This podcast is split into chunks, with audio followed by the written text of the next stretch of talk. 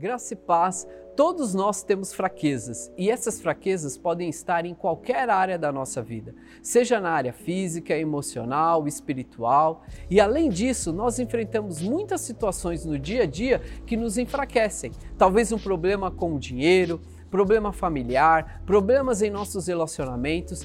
E se nós não soubermos lidar com essas questões, não teremos a vida abençoada e vitoriosa que são prometidas pelo Senhor.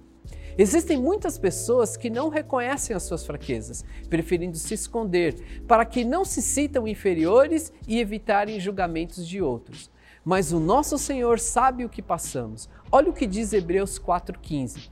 Porque não temos um sumo sacerdote que não possa compadecer-se das nossas fraquezas, porém um que, como nós, em tudo foi tentado, mas sem pecado. Quando Jesus viveu entre nós, ele passou pelas mesmas coisas que nós e por isso sabe muito bem como nos sentimos. E por isso o Senhor opera e transforma as nossas fraquezas em seu poder.